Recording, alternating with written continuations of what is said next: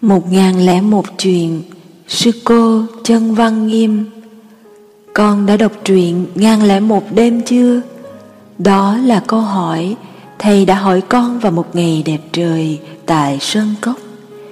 Câu nói ấy lại vang lên trong những ngày chúng con được tin thầy về chùa tổ. Và chúng con nhanh chóng hồi tù về bên thầy. Về bên thầy để ôn lại những kỷ niệm đẹp bên thầy bên huynh đệ. Chỉ cần ý thức thầy đang có mặt trên quê hương là con thấy thật mầu nhiệm. Con nghĩ đến quẻ kiều cụ nguyễn du cho con năm nay. Những là nấn ná đời tinh tỉnh ra mới biết là mình chim bao. Đúng rồi, đây không phải là chim bao mà là sự thật thầy đang có mặt tại quê hương để nhìn rõ từng ngọn cỏ vườn rau. Được nghe tiếng suối tào khê, tiếng gà gáy sáng quen thuộc. Giấc mơ khi mô thầy về, ấy đã thành hiện thực, thưa thầy. Nhân dịp thầy về, các sư em con lại có dịp hỏi thăm đủ chuyện về thầy và quý sư cha, sư mẹ, sư anh, sư chị lớn mỗi lần nghe các sĩ em hỏi, con lại thấy lúng túng, không biết bắt đầu như thế nào, vì có quá nhiều chuyện mà thầy đã kể cho chúng con nghe. Có khi là về cuộc đời hành đạo của thầy, có khi là nỗi nhớ quê hương, có khi là một tuệ giác hay những cái thấy nhỏ nhỏ trong đời sống hàng ngày. Có khi là kỷ niệm với quý sư cha, sư mẹ trong thời các vị còn là những sa di sa di ni. Thầy đều chia sẻ với chúng con khi chúng con có dịp quay quần bên thầy. Con đã từng kể cho các sư bé nghe những câu chuyện rất thật trong đời sống tăng thân. Đó là những chuyện cổ tích nuôi dưỡng cho những tháng ngày bé thơ trong đời sống tâm linh của con. Khi được trở về cùng sống với một gia đình tăng thân lớn, có nhiều thế hệ như vậy. Đời sống tăng thân như từ trang sách bước ra, giữa cuộc đời này thật đẹp.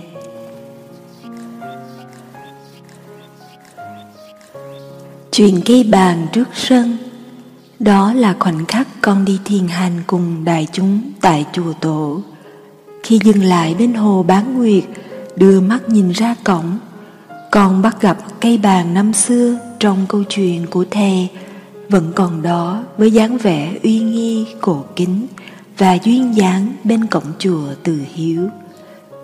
Cây bàn phút chốc đưa con về với cây bàn tuổi thơ của con tại sân trường cấp 1 thầy dạy con viết thư, kể cho thầy nghe những kỷ niệm đẹp ở quê nhà và con đã kể về chuyện trường lớp. Trong đó có chuyện cây bàn trước sân trường đã là người bạn nhỏ của con. Thầy đọc xong thư và con nghĩ thầy sẽ không nhớ lá thư ấy. Vậy mà khi có dịp gần thầy thầy hỏi, con đã đọc thiên thần quét lá chưa? Con thưa thầy dạ chưa. Và thế là thầy kể chuyện thầy cũng có một người bạn là cái bàn trước cổng chùa. Mỗi lần quét lá xong thầy nghỉ dưới gốc cây bàn và nghe suối chảy róc rách. Thầy nhận ra cây bàn đổi màu lá đỏ. Rồi thầy nói, quê hương mình có cây bàn thay lá và đổi màu. Còn ở đây cũng có cây phong đổi màu rất đẹp. Nhờ lời khai thị của thầy mà giờ đây tâm con được trồng thêm cây phong bên cạnh cây bàn của quê hương. Cây phong trời tây đứng bên cây bàn quê mình thiệt đẹp. Đừng phí thời gian với những buồn đau vô ích. Đó là lời thầy dạy khi tu viện bác nhã xảy ra chuyện. Đây bác nhã thân yêu, có mê văn sớm chiều. Bác nhã thân yêu, thầy pháp niệm. Bác nhã là chiếc nôi tuổi thần tiên trong gia đình tâm linh của những người con quê hương đã một thời theo tiếng gọi con tim hồi tụ về nơi yêu thương gió núi để xây dựng ngôi nhà tỉnh thức. Rồi qua câu chuyện bát nhã, mỗi chúng con mang theo một nỗi nhớ thương của cái thuở nằm nôi. Đôi lúc chúng con bị vết thương quá khứ trấn ngự mà quên đi mình đang có giây phút hiện tại. Bởi những cảm thọ cứ như thật ngay cả những lúc chúng con rất an toàn bên thầy và tăng thân, những lúc này thầy dạy rất mạnh. Mỗi chúng ta phải tự trở về chăm sóc chính mình, phải nắm lấy hơi thở, bước chân, mà đừng chết chỉ vì một cảm thọ. Đừng phí thời gian với những buồn đau vô ích. Chúng ta phải nhận diện và có can đảm dừng lại để đưa hiện tại đi về tương lai, và chúng ta sẽ có một quá khứ đẹp. Rồi thầy mở cửa bước ra ngoài đi thiền hành. Các sư con đi theo thầy. Những bước chân của thầy đưa chúng con trở lại với giây phút hiện tại trong sự bình an và tĩnh lặng. Quân sư đào duy từ, lại một lần khác thầy hỏi, Con có biết ông Đào Duy Từ không? Con dạ. Rồi lục lại trí nhớ coi ông là ai nhỉ? Con không giỏi môn lịch sử, Chỉ biết ông là một người có công với nước, Nên tên của ông được đặt cho một con đường ở quê nhà Rồi con cũng quên câu hỏi của thầy Trước giờ, con chỉ nguyện sẽ đọc những sách vở mà thầy giảng dạy và giới thiệu Chỉ dẫn, nên con thường hứa là sẽ tìm tài liệu về ông Đào Duy Từ. Nhưng cái tập khí đảng trí của con đã lại đưa ông vào quên lãng. Cho đến hôm ra diệu trạm, tình cờ con bắt gặp lời thầy trên giá sách. Con thường chơi trò thiền hành trong thư viện để sách chọn mình mà mình không chọn sách. Cái hay là nhiều khi con cứ sống trong tăng thân và bắt gặp những cuốn sách mà thầy giới thiệu một cách rất tình cờ trường làng mai. Khi đọc cuốn quân sư đào duy từ, những lời thầy tâm sự như vòng về. Thầy dạy, mình đã có viện phật học ứng dụng châu âu và viện phật học ứng dụng châu á rồi. Nên ở làng, thầy muốn giữ phong cách của một trường làng. Nơi đây không chỉ là học viện, mà là một mô hình sống tự nhiên của những người chung lý tưởng, chung sở thích làm đẹp cuộc đời làng có lịch sử, văn hóa, quy định của làng. Làng có nhiều thế hệ cùng chung sống, có kiến trúc khác học viện. Làng không nặng về thủ tục hành chánh và kiến thức như học viện. Làng có bãi cỏ, rừng cây, có tuổi thơ, có tình thầy trò, tình anh chị em.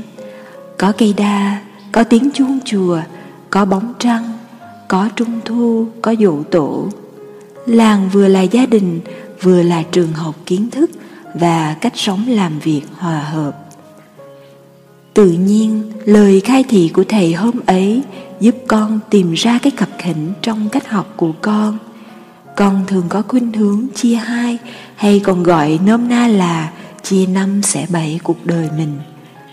Con không biết cách hợp nhất thân tâm hay nói đúng hơn là con đã chia việc học và sống làm hai làm ba hay nhiều phần mà có lần con thưa với thầy là con đã trẻ cuộc đời mình ra thành nhiều mảnh bây giờ con sẽ học cách hợp nhất nó lại dưới sự dẫn dắt của thầy sau những năm ở làng, con nhận ra làng mai là một viện phật học vì ai đến đây cũng với mục đích học cách sống hạnh phúc và chuyển hóa khổ đau.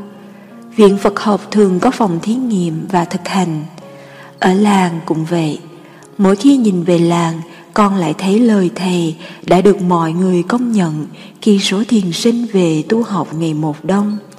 Dù bây giờ thầy đang ở Việt Nam, nhưng bước chân thiền hành qua bao năm tháng vẫn còn lưu lại nơi ấy năng lượng bình an và vững chãi cho các thế hệ học trò để mỗi lần lên sấm thượng dự ngày quán niệm, sẽ thấy một tăng thân bục ngồi an nhiên, nơi rừng sồi, hay bàn thờ lộ thiên tại sấm mới, và tượng bục tại rừng bạch dương sấm hạ. Còn nhiều dấu tích khác mà thầy đã đích thân làm cho làng ngày càng thêm đẹp. Vừa rất gần gũi với thiên nhiên, vừa dung hợp được cả hai nền văn hóa. Con hãy giúp thầy một tay Đó là những bài học không có trong sách vở, nên nếu không để tâm thì năm tháng ở làng chỉ là một nơi để mà nhớ thương. May thay lời thầy năm ấy, thầy còn nhiều việc để làm lắm. Các con hãy giúp thầy một tay là một lời tâm sự và cũng là một sự gửi gắm. Chúng con ý thức rõ chúng con là sự tiếp nối của thầy trong sứ mạng đưa thầy đi về tương lai. Hôm nay về lại tổ đình, khi xem video thấy thầy đưa một tay lên rồi nhìn bàn tay mình lật qua lật về như thể nói rằng thầy không còn nhiều thời gian nữa còn nhớ lại những buổi ngồi chơi bên thầy thầy thường nói các con là tay của thầy, các con là tai của thầy, các con là hóa thân của bồ tát ngàn tay ngàn mắt đó. Và mỗi dịp kỳ tổ, thầy lại kể cho chúng con nghe về những tháng ngày làm điệu ở huế. Các con của thầy, kẻ bắc, người nam, có cả các vị tây phương nữa. Vậy mà mỗi lần thầy kể về chùa tổ bằng tấm chân tình của một người con xa quê luôn hướng về nơi chôn nhau cắt rốn, với mong ước được về tắm mát bên dòng suối tâm linh, bên công hành của tổ. Chúng con ai cũng thấy mình có gốc rễ nơi vùng đất thiên liêng ấy. Thầy nhìn các con và dạy, dù mình có khoảng cách về địa lý, nhưng thời đại công nghệ hiện nay, các con có thể sử dụng những kiến thức mình học được để hoằng pháp độ sanh các con có thể thỉnh kinh như ngài huyền trang dưới hình thức một tăng thân. Ngày xưa, ngài huyền trang thỉnh kinh dưới sự trợ giúp của ngộ không, ngộ tình ngộ năng. Còn ngày nay, thầy trò mình thỉnh kinh, biên dịch, in ấn và trao truyền dưới hình thức một tăng thân rất vui. Các con có tuổi trẻ, có tình huynh đệ, có tình yêu quê hương. Các con có máy tính, có loa có internet. Các con có đông anh chị em, mỗi người giúp một tay, làm cho vui, tu cho vui. Mình làm như một người vô sự. Con đã đọc người vô sự chưa? Và thầy đưa cho con cuốn sách người vô sự như một món quà.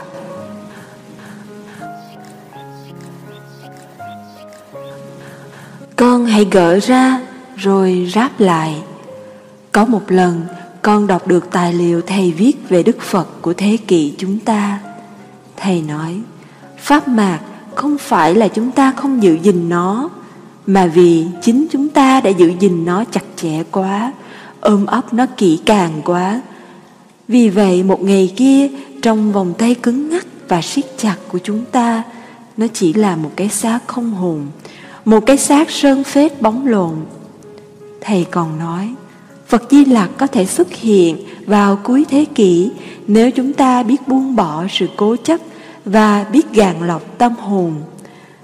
Lời dạy đó đã khai mở một cái thế mới về đạo bục phù hợp với thời đại và đồng hành được với khoa học và tiến trình lành mạnh hóa xã hội hiện nay.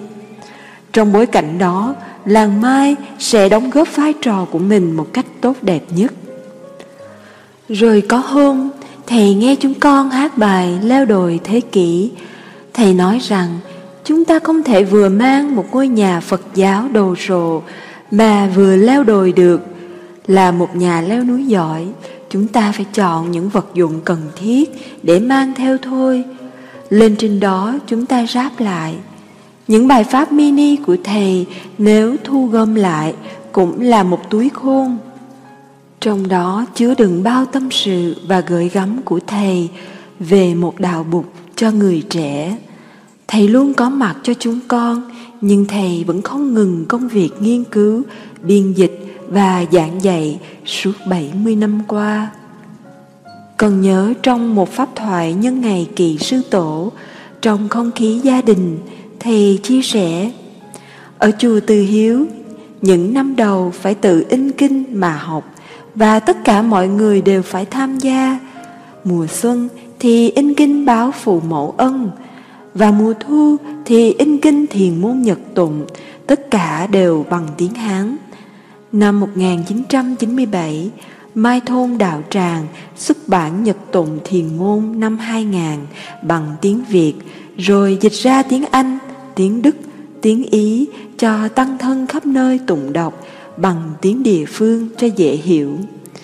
Vậy là 100 năm sau, từ năm 1897 đến năm 1997, thầy trò mình đã có tiếng Việt để tụng đọc thay cho tiếng Hán. Thầy dạy, nếu có danh lam cụ tự mà không có các vị đại đức cao tăng, thì Pháp bảo không được truyền bá.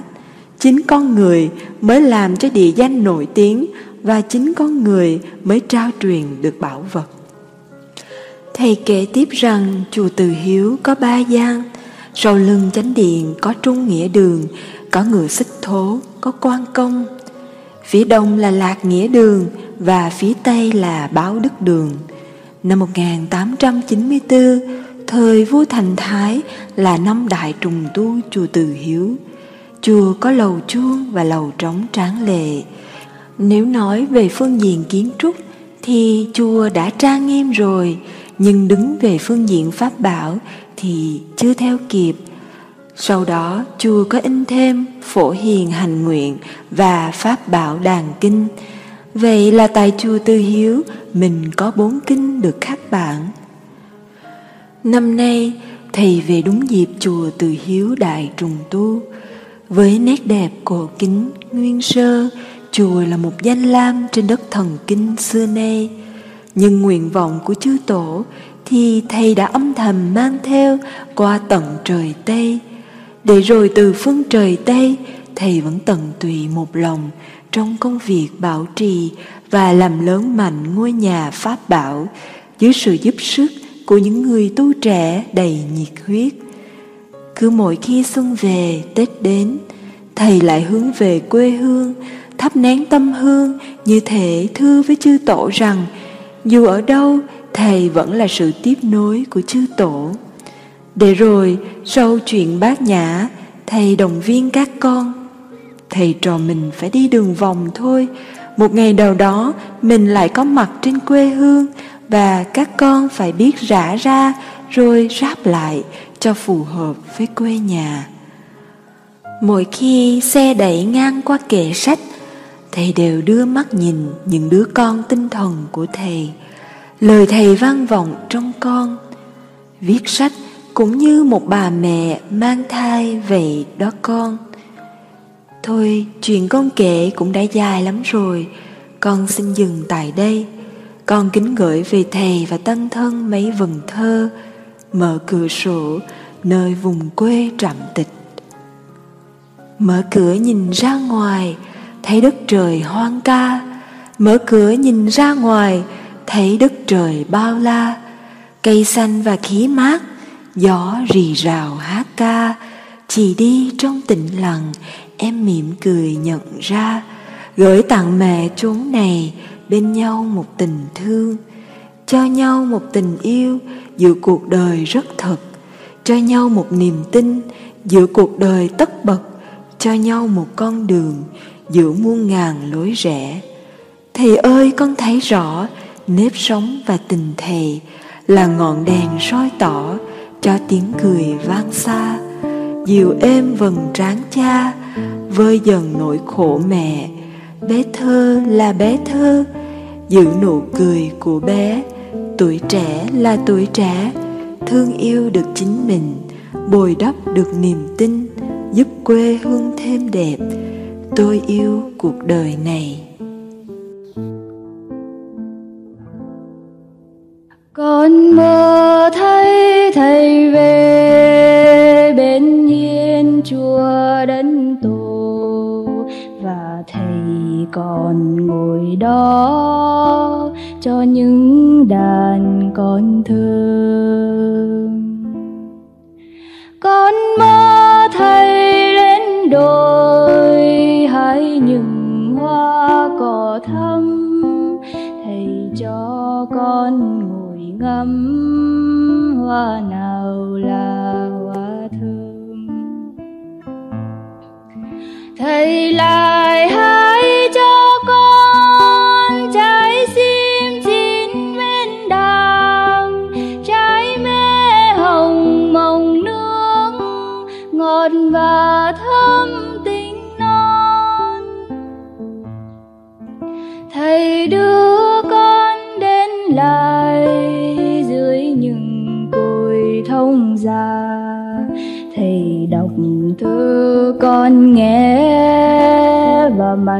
Trời ban mai. Thầy nắm lấy tay con, tay thầy không mềm nữa. Mà ấm như người cha, mắt dịu như mưa xuân. Trên đường đi trở về hát cho con nghe. Giọng thầy không trong nữa, mà ấm như là mưa. Nghe tiếng chuông ngân dài, mùa xuân chưa đã đến. Tình thương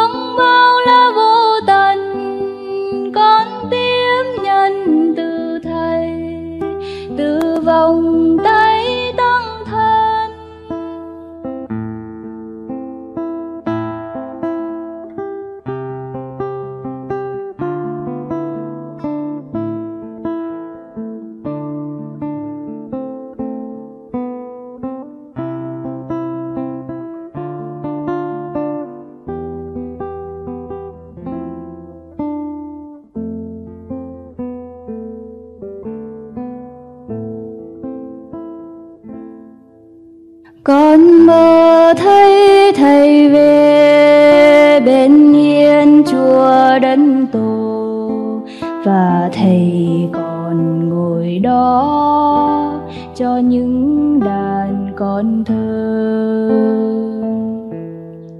Con mơ thầy lên đồi, hái những hoa cỏ thắm thầy cho con ngồi ngắm hoa nào là hoa thơm. Thầy lại hái cho con trái sim chín bên đàng, trái mê hồng mồng nước, ngọt và thơm tình non. Thầy đưa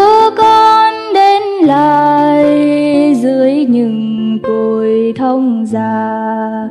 Thầy đọc thư con nghe và mặt trời ban mai. Thầy nắm lấy tay con, tay thầy không mềm nữa. Mà ấm như người cha, mắt dịu như mưa xuân trên đường đi trở về. Thầy hát cho con nghe, giọng thầy không trong nữa mà ấm như lá mưa. Nghe tiếng chuông ân dài, mùa xuân trừ đã đến. Tình thương